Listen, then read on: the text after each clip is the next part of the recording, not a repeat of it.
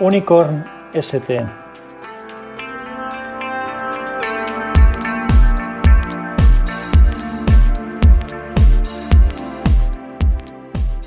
Capítulo 4. El problema del Galaxy Note 7.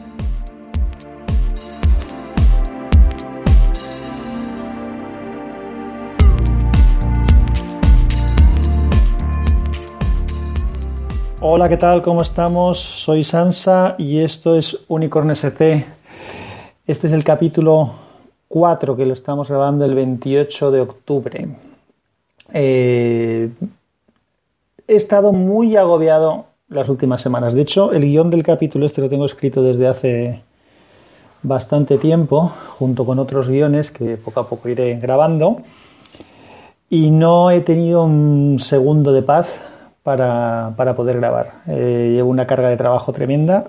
Algún día hablaré también de eso. De hecho, hoy, que estamos en vísperas de puente, cuando se acercaba el mediodía, estaba agobiado porque pensaba que teníamos todo el puente por delante y la semana que viene además me voy de viaje lejos, me voy a Portugal y que no iba a poder hacer todas las cosas que tenía pendientes. Y ha habido un momento que he recapacitado y me he dado cuenta de que, de estábamos tontos o, algo así. vamos a ver, ¿desde cuándo es un problema irse de puente?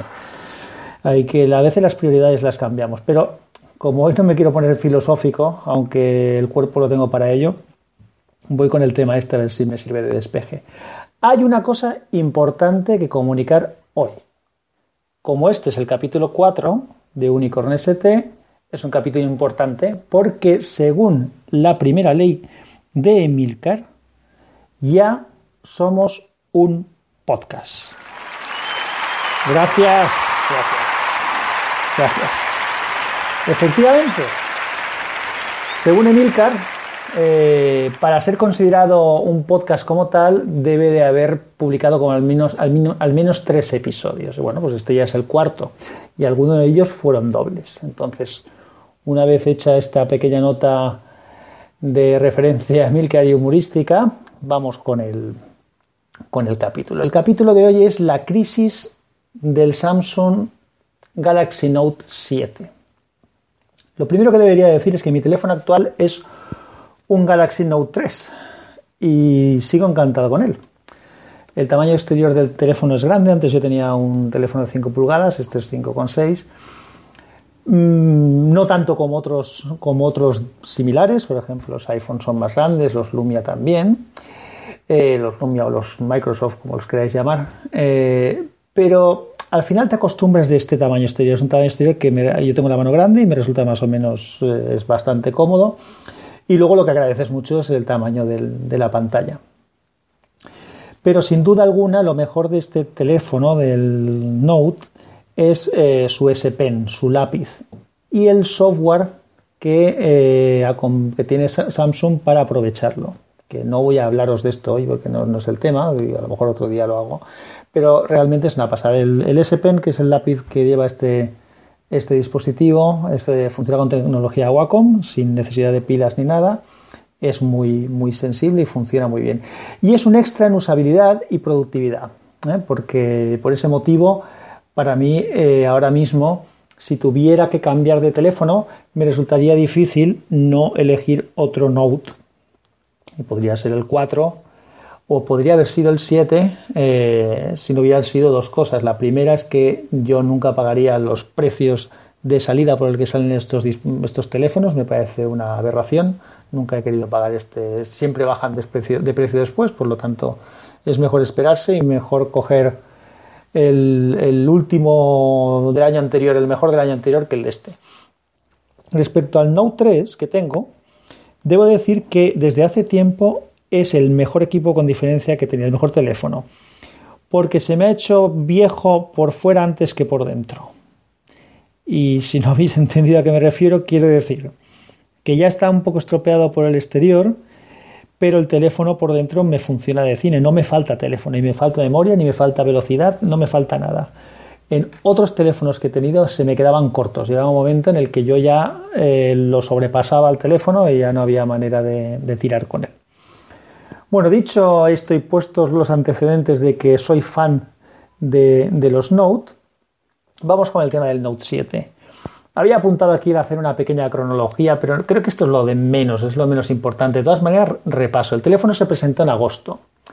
Cuando se presentó sobre el papel era el mejor teléfono del mercado, por lo menos en mi opinión. A finales de agosto empiezan a aparecer algunos problemas con las baterías que se incendian o explotan. El 2 de septiembre se suspenden las ventas y se inicia un proceso de sustitución, es decir, hay lo que ya han llamado en inglés un callback, es decir, Samsung avisa a los usuarios para que apaguen los teléfonos y los lleven a un punto al punto de venta para devolverlos que se les va a sustituir por otros. Ahora hablaremos del tema de, de los teléfonos de sustitución. El defecto parece que está localizado en la batería, sobre todo en, en, las baterías fabricadas por Samsung, porque hay otras que están fabricadas por un tercero que parece ser que no se detectan fallos.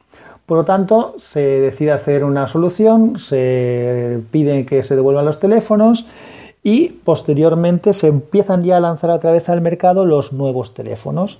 Pero han vuelto a aparecer problemas con estos nuevos teléfonos ya ha llegado un punto que, aparte de llenarse de memes internet, de bromas con, el, con este tipo de teléfonos, pues aparte de eso, también eh, incluso las compañías de aviones te dicen que lo apagues o que, y que no lo cargues y que tengas cualquier problema que lo avises si tienes un dispositivo de estos. Yo esto lo he vivido en, en los aviones, viajo bastante, desde enero hasta ahora llevo ya más de 40 vuelos, o sea que viajo bastante. Y en los últimos vuelos esto lo, lo han comentado. ¿Por qué? Bueno, y lo último de todo es que una vez han vuelto a aparecer los problemas en la segunda generación, digamos, de terminales donde la batería ya teóricamente no tenía que dar ninguna pega, pues Samsung directamente ha retirado del mercado el dispositivo. Esto creo que entenderéis que es un problema tremendo de costes para la firma, aparte de, imagen. ¿Por qué parece que ha sido el problema? Pues uno de los problemas es que el teléfono es muy delgado, cada vez se tiende a hacer los teléfonos más delgados. Yo creo que para mí personalmente llega un momento en que la extremada delgadez de un, teléfono es hasta incómoda, porque el agarre para mí se me hace más incómodo y además las baterías duran menos. Y en este caso también incorporaba un tema de carga muy rápida. Algo que, por ejemplo, también incorpora el nuevo Google Pixel que se presentó hace un par de semanas. Entonces el tema de la combinación de estas cosas parece ser que es la que han llevado al problema junto con la tecnología de las baterías de litio que pueden entrar en una avalancha térmica y, provocar este problema.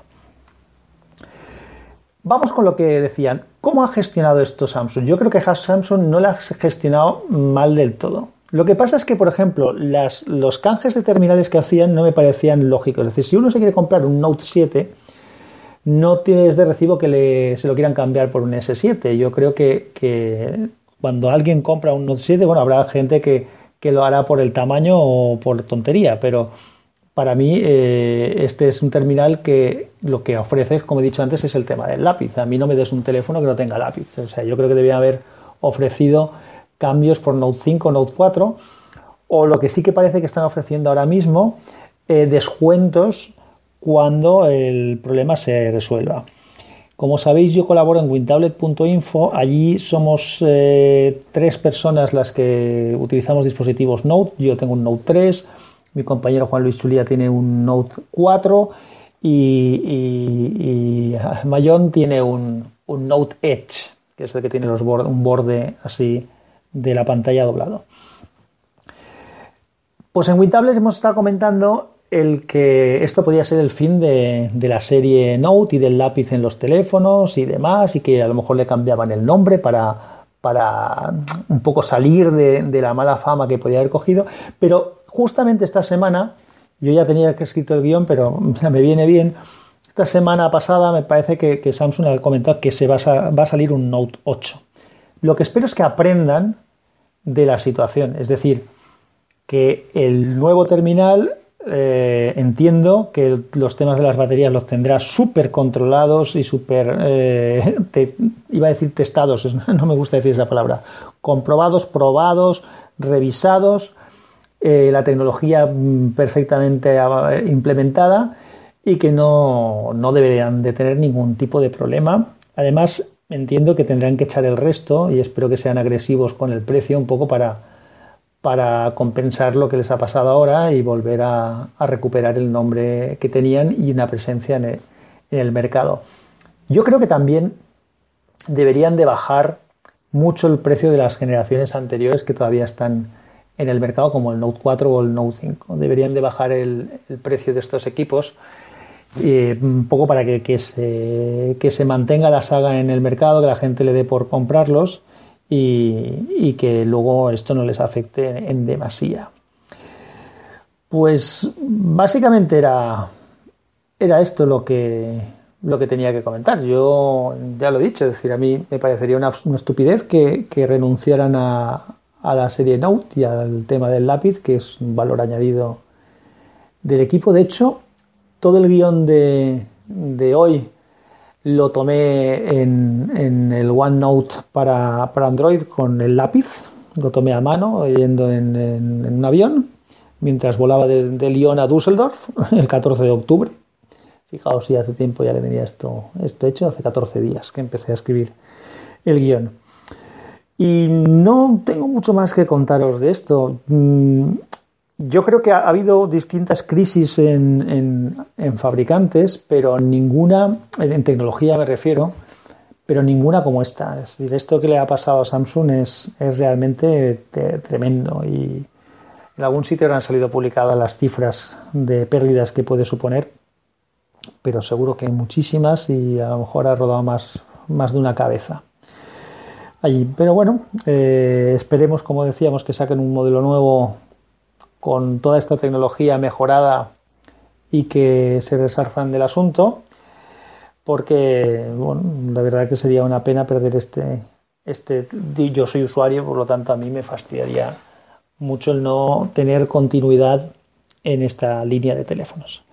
Que por otro lado, me sorprende que no hayan otros fabricantes que hayan seguido la estela de Samsung, ya no en los tamaños de pantalla, que insisto, no es la novedad. Lo, importante de estos teléfonos es eh, el S Pen, el, lápiz y la tecnología que tiene. Pues por mí ya lo, dejaría por hoy. Ya os he dicho que estoy, de verdad, estoy, estoy llevo unos, unas semanas muy, muy, muy, muy agobiado con muchísimo trabajo, con poco tiempo para pensar y casi que ni para respirar.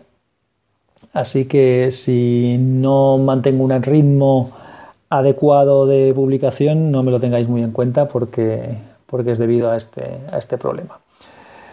Pues sin más, me despido hasta el próximo capítulo. Gracias por haber estado ahí escuchando hasta este capítulo cuarto, que según Emilcar ya nos da categoría de podcast de verdad. Y tienen que venir muchos más adelante. Espero que más inspirados que, los que hemos hecho hasta ahora y, cada vez más interesantes. Agradeceros de verdad a todos los que estáis siguiendo el podcast y que os comunicáis conmigo a través de Twitter en arroba sansatweet, es mi, mi usuario. Agradeceroslo de verdad y no dudéis en plantear cualquier tipo de iniciativa que, que tengáis. Ha habido Nada, bueno, iba a comentar algunos agradecimientos en concreto de gente que ha comentado cosas, pero lo dejo para el próximo capítulo porque no lo tengo anotado aquí y no quiero que, perdamos más tiempo. Se nos va acabando el tiempo y no vamos a hacer dos partes esta vez. Ya hemos aprendido la lección después de los dos primeros. Pues os dejo con, la sintonía del podcast, que como sabéis es Antarctic Breeze de eh, Prometheus de Antarctic Breeze. Y me despido hasta la próxima. Chao y hasta luego.